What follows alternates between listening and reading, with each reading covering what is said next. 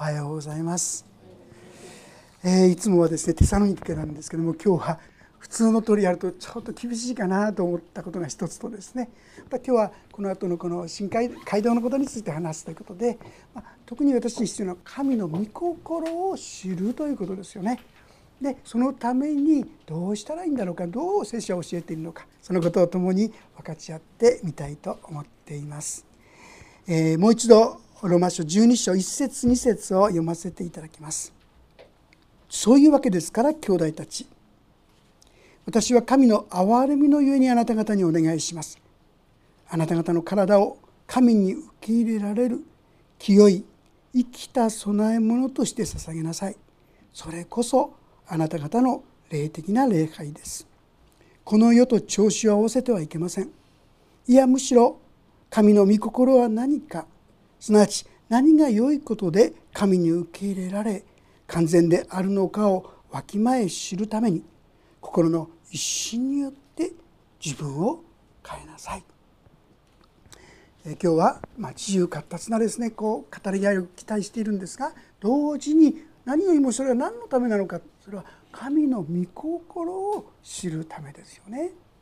でその神の御心はどうしたら分かるんだろうか、それがここに記されて特に2節のところですね目を向けていただけたらと思うんですがここにありますようにむしろ神の御心は何かすなわち何が良いことで神に受け入れられ完全であるのかをわきまえ知るために心の一心によって自分を変えなさいって書いてありますね。実はこの箇所ですねちょっと日本語では分かりにくいんですが今の一番最後には心の一心によって自分を変えなさいという言葉が出てきますしこの2節の一番最初にはこの世と調子を合わせてはいけませんという言葉が出てくるんですが実はこの両方の言葉はですね日本語的に言うと能動的っていうんでしょうか？一心に変えなさいとかですね調子を合わせてはいけないとかっていうんですがもともとの言葉では両方とも受け身で記されているんです。まあ、だからあえて言うならばこの世と調子を合わせられてはいけませんというかこの世の調子に影響されてはなりませんというそういうような意味合いなんですね。あるいは次のところも一心に変えなさいは変えられるように受け身の言葉なんです。すなわち私たちは実は神の御心を知るためにはこの2つのことをはっきりと理解していくことが必要すなわち私たちの心の中には神の御心とまあ、というなら精霊の導きとそしてこの世の価値観あるいは考え方その両方が私たちは神の御心を知るためにはそのこの世の価値観や考え方を実は消し去っていただく必要がある。それがなければ神の御心がわからないということがここに記されているということなんです。いや御心なんてそんな簡単に分かんないんじゃないのってこう思うかもしれませんね。実は聖書の中にはそうじゃない私は御心が分かるってはっきり教えてくださってるんです。いくつかですね開けておきたいと思うんですがまずエペソの手紙ですねエペソの手紙の1章の17節からまずご一緒に読んでみたいと思います。エペソの1章の17から19ですね。ページ第3版で374ページ第2版で3412ページですね。それは17節から19節までです。3はい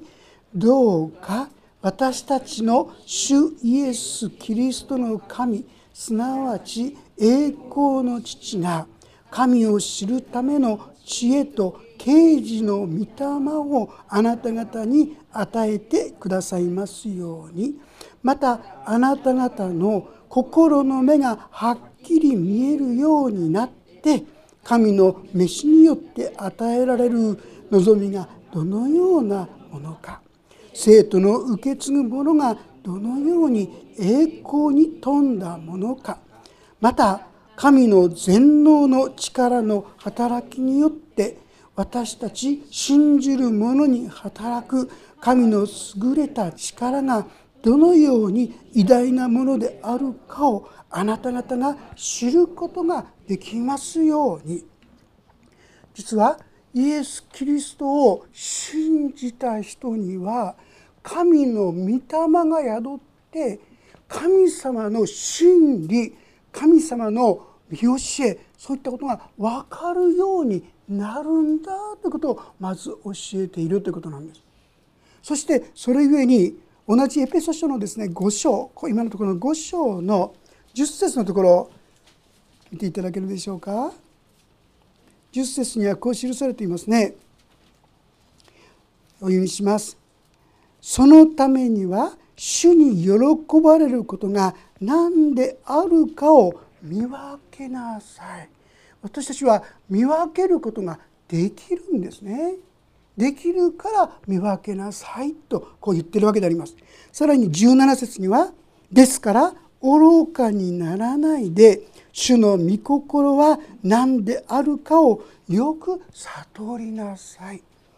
私たちはこういったことを悟っていくことが必要だということなんですね。さらにもう少し見ていきますが今度はエペソの次がピリピピリピの一章の9節も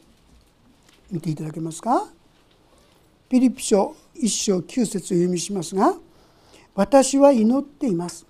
「あなた方の愛が真の知識とあらゆる識別によっていよいよ豊かになりあなた方が真に優れたものを見分けることができるようになりまたあなた方がキリストの日には純真で非難されることがなくうんぬんと変わりますが見分けることができるんだ。さらにはですねこの最初の一章9節。ここはご一緒に読んでみたいと思うんですが一章の9節。ピリピの次がコロサイですね。一章9節。ご一緒に読んでみましょうか。3はい。そそうこういうわけで私たちはそのことを聞いた日から絶えずあなた方のために祈り求めています。どうかあなた方があらゆる霊的な知恵と理解力によって神の御心に関する真の知識に満たされますように。神様は私たちが神の御心ということを知るようになることを期待しておられる。そのことを願っておられるということなんです。で先ほど見ましたようにロマ書12章の中に書いてあるのはその御心を私たちが悟ることができるようになるためにはこの世と調子を合わせてはいけない。私たちは実はこの世からさまざまな形での影響を受けている。この世的な価値観この世的な考えあるいは自分の自己中心的な考えとかさまざまなものが私たち影響を受けてでそういったものはまず大事ああるんだなということをですね知っていく必要があるということなんです。で知ったらどうなるかと言いますとあじゃあそれは取り除いていただく必要がありますよね。それは神様に告白していけばいいわけです。いつも言いますが第一ヨハネ一章9節ですよね。もし私たちが自分の罪あるいは自分の弱さを言い表すなら神は真実で正しい方ですからその罪を許し全ての悪から私たちを清めてください。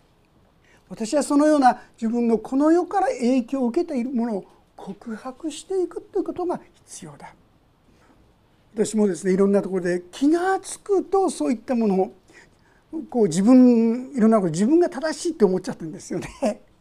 ですからやってるうちに「いやちゃおかしい」で待てよ。ちょっと違うかな。この考え方はちょっとおかしいかな。だんだん振り返って見ていくとああこれは聖書の考えと違うわってことに初めて気づかされる。私は知らず知らずにこの世の価値観や考え方が私の心を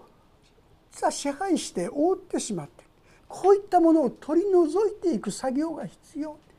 そういうことをしていく時に私たちは神の御心が分かってくる、まあ、ここに書いてありますようにそうするならば神の御心を何かすなわち何が良いことで神に受け入れられまた完全であるのか。まあ中途半端じゃない神様がこう言っているんだな。いろんなことが分かるようになってくる。でそのためにはどうしたらいいんでしょうか？心の一心によって自分を変えなさい。さっき言いましたねこれは一心というのは自分で力でって意味じゃありません。心の一心によって変えられなさい。何によって変えられるんですか？精霊の力ですよ。私たちが神様の御言葉に親しみ祈りあるいはこのような教会に来てそうこうしているうちに私たちの心はだんだんだんだん神様の身思いの方に影響を受けていく私たちはどちらの影響を受けるかこの世の影響を受けるのか神の御霊の影響を受けるか。もしこの世の影響のままでいるならば私たちは神の御心がわからない。でも御言葉に親しみ祈りそしてこのような主にある交わりの中で私はだんだん神の御心が分かってくるようになる。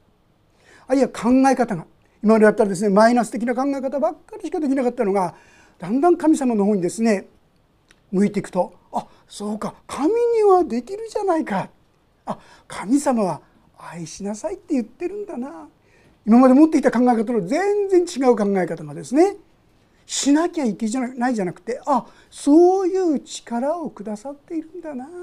理解するようになってくるわけであります。さあ皆さんここで一つ大事なことを知っておいてほしいんですが皆さんの中に実はこの神の御霊はすでに宿っているということをご存知でしょうか？まあ、実はですね次のところ一節の方に今度は見てみたいんですけどもえー、一節はですねそうなっていくためにこの二節のように心が一新されていくために何が必要なのかということである意味で書いてあるんですがちょっと読ませていただきますが一節。そういうわけですから兄弟たち私は神の憐れみのゆえにお願いします。あなた方の体を神に受け入れられる清い生きた供え物として捧げなさい。それこそあなた方の霊的な礼拝です。私たちがこの2節のように神の御心を知るものとなるために何が必要かと言いますと自らの体を捧げなさいって言うんです。ちょっと考えると体じゃなくて心じゃないのって思いませんか？神の御心を知るために心をでもねそうじゃないんですよ。心においてはもし皆さんがイエス・キリスト自分の罪からの救い主として信じておられるなら心にはすでに御霊が宿ってくださってるんですよ。ただその導きに従わないためにその御手の中に歩まないためにいろんなことが分からなくなっている。あなた方が実際的に身も心もという言葉がありますがこの体を頭こういったものを捧げなさい。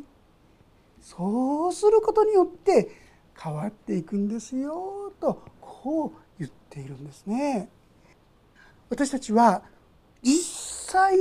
行動を伴う時にですね心も体も神様に礼拝するというそういう状況になっていくこういうことなんですね。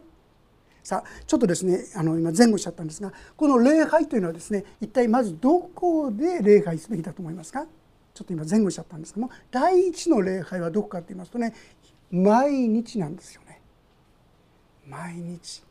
朝起きた時ですね。皆さん朝起きた時こんな祈りしてますか？神様今日一日をお守りくと今日生かしてくださってありがとうございます。今日一日の一切をお任せしますからどうぞ導いてくださいと言って自分の身も体も神様にお捧げするという時間を持っていらっしゃいますか？これが私たちが本当に神の御心を知るようになっていくために必要だってことですよね。朝起きた途端にですねどうでしょうかね。たく今日も一日始まっちゃった。辛いな悲しいな。つぶやきや不平から始まるとどうでしょうか。その一日が明るく生き生きとしたものになるのはなかなか難しいと思うんです。でも一日の初めに神様がいるじゃないか。苦しいことがあっても神様はどんな中からも助け出してくださる。そうなことを思う時ですね感謝の気持ちが出てくるんじゃないでしょうか。特にですね一番最初にこのことで言ってるのはあなた方の体を神に受け入れられるという言葉で表現されていますが皆さん私たちの体を神様は受け入れてくださるんですよ。どうしてですか？そんな汚いのいらないって言われてですね仕方がない私たちなんです。でも神様は私の体を喜んで受け入れてくださるんです。どうしてですか？それはイエス様の十字架があるからですよね。イエス様が今日も神様私を許して愛してくださっていることを感謝しますもし一日の初めにこんな祈りが出てきたらどうでしょう皆さんその日は随分元気に生きないんじゃないでしょうか？そのようにして私たちは毎日毎日まず身と体身も魂も神様にお捧げするこれがクリスチャンの生き方ですよ。こう言ってくださっているわけであります。もう一つのこの礼拝身を捧げるこれはどこででしょうね？それはある意味でこのような礼拝の場所じゃないでしょうか。いつもですねメッセージの後に応答の時って作っていますけどもあれはまさしく身を捧げる時ですよね。主よあなたにお従いしますという決断をする。そのことであります。そのことこそこの聖書が言うのはあなた方の霊的な礼拝です。霊的なっていうのはですねある意味で合理的な理にかなった礼拝ですってこう言ってるんですよ。礼拝っていうのはですねなんかメッセージを聞くこと。ではなくてまずは毎朝毎朝「主よ今日も一日与えられて感謝します」と言って主に身を捧げていく。これが一日の初めにぜひあったらですね随分生活変わるでしょう。でも正直言いましていろんなこの世の影響が私たちを支配してしまう。ですから主の前に神様私はそういったいろんなものの影響下にあるものです。でもこれを清めてください。そのために十字架にかかってくださって感謝しますと言ってこれを一つ一つ明け渡していく。その時に私たちの心はこの2節にありましたように心が一新されそして神の御心を知ることができるものになっていくんだ。こういうことですね。私たちに必要なことは今特にですね今日私たちはこの後街道のことについてお話をしようとしていますがまず私たちのにまとわりつくこの世的な考え方価値観自分の考えそういったものをまず主の前に告白していくこと大切ですね。いろんなものがあるのは事実です。でもそれを清めていただく。そうでないと私は神の御心が見えてこない。曇っちゃってですね見えないわけですがそれを取り除いていく時に神様の御心っていうものがだんだんだんだんはっきりしてくるわけであります。ということで私たちはそのことを毎朝そしてまた教会に来るたびごとにですねそのようにしていくことによっていつも主の御手の中に生きることができるようになっていくということではないかと思います。昔であのアメリカでですね最も用いられた器の一人がね D.L. ムーディう人なんですね。聞いたことあるでしょうか？今でもムーディ聖書学院とかですね、え、いろんなものをこう残してくださっているんですがこのムーディーっていう人はもともと靴職人だったんですね。靴職人。で店先で黒人方が話している話に耳を傾けてそれでイエス様を信じるようになった方っていうふうに聞いていますね。でこの人がですねある集会に出たんです。で集会に出てメッセージを聞いていく時にすごく感動したそうです。で感動したんだけどそして献金の時が来たんです。ところがですね正直言いましてあまりこの裕福じゃないあの要するに貧しかったんですよ。捧げるものもないんですよ。ああ何か捧げたいし本当にだけど何も捧げるものがないなって思った時に彼はですね一つのことを思いついたそうです。それは何かって言いますとねちょっと紙切れを切ってきてですねそしてそこに DL ムーディーと書いてですね そして献金箱の中にそれを入れたんだそうです。私の生涯を捧げます。そういう意味ですよね。今捧げお金ないけどもでも私の生涯を捧げします。DL ムーディーはある意味で最も神様に用いられた器ということができると思いますね。あれができるこれができる正直言いましてものすごく頭がいいとか何とかそういうことじゃないんです。でも彼は私の一切をお捧げします。そう祈ったと言いましょうか捧げた時に彼には不思議な力が与えられてもうそれこそ何百万ですよ。何百万という人の人生が変えられてったんです。本当に神様の許しと愛をしっかりと受ける人が何百万と来てたんです。それは能力あるものや力あるものじゃなくてこんな私ですけどもと言ってお捧げする神様はその人たちの心にその人のうちに働いて心を一新させてくださってそしてその人が神様のために本当に活躍するそういう人にしてってくださったんですね。私たちが今日共に神様の御心を知るためにまずしたいことは自分たちの心自分たちの中にこう何て言うんでしょうか？影響してしまっているものこの世的な考え方や要するに聖書から離れた考え方。そういったものをですね一つ一つ告白していきたいと思います。そして主よあなたの御手に委ねますと。その自らを主にお捧げしていきたいと思います。その時に神様は私のうちに不思議な御心を導きを表してくださる。そのようにして共に神様が今何を私たちに求めているのか。そんなことをですね。悟りそしてそこに従っていくことができるお互いとされていけたらなそんなふうに思います。神様は私たちが何か特別なことをするんじゃない。本当に主に明け渡していくことを待っておられる。そして私たちはこの世の影響下にあるんだという事実をしっかり受け取ってそのこの世の考え方を一つ一つ主の前に告白して清めていただいてその上で神様あなたの御心が何ですかと共に求めていくものでありたいと思います。お祈りをいたします。天の父なる神様今日私たちはこの後でこの新街道の街道のことについて共に語り合いたいと願っています。主よ本当に私たち知らないうちに自分の思いが一番だと思ってしまうのです。主よどうぞあなたがこれを清めてください。神には人にはできないが神にはどんなことでもできると言われても主よ私の心はなかなかそれを受け取ることができないのです。でも主よあなたのその声を聞かせてください。あなたの思いが何であるのか。どうぞさまざまな影響を受けたものをあなたの前に差し出します。あなたが本当に素直な心であなたの御心を聞かせてください。互いに語り合ったり話し合ったりします。主よその言葉に一切の自分の思いを捨てて本当に互いに聞き合うことができるように。そして主よあなたが何をそこで教えているのか語っているのかどうぞ聞いていくことができるようにお導きください。主よ我々の願いはただあなたの御心がなることです。お一人お一人のうちに豊かに触れてくださり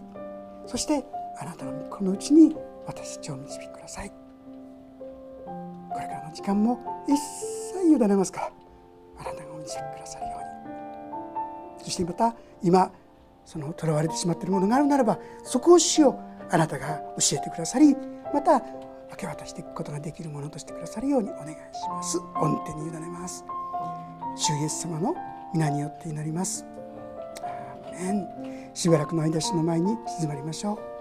そしてもし囚われているものや影響を受けているものがあるならばそのことを今告白していきましょう。そして本当に主の御心を共に追い求めていくものでありたいと思います。